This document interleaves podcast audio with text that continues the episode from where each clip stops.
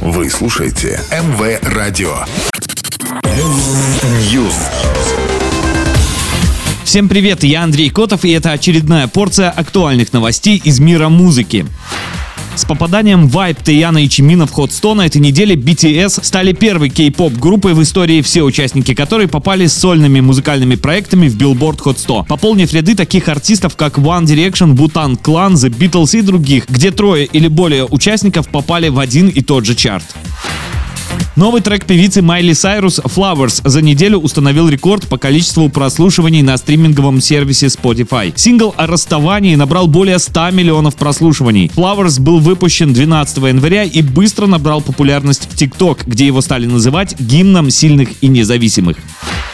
Джастин Бибер получил 200 миллионов долларов от продажи авторских прав на собственные песни. По имеющимся сведениям, компания Hypnosis Songs Capital стала обладателем прав на все композиции знаменитости, которые были выпущены до 31 декабря 2021 года. В этот перечень вошел последний музыкальный альбом Бибера Justice. Сделка стала самой крупной продажей авторских прав на произведение среди всех артистов поколения канадского исполнителя.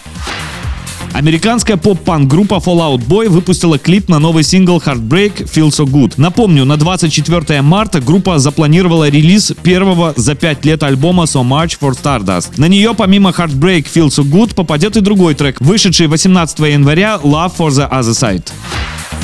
Пока все, до новой порции.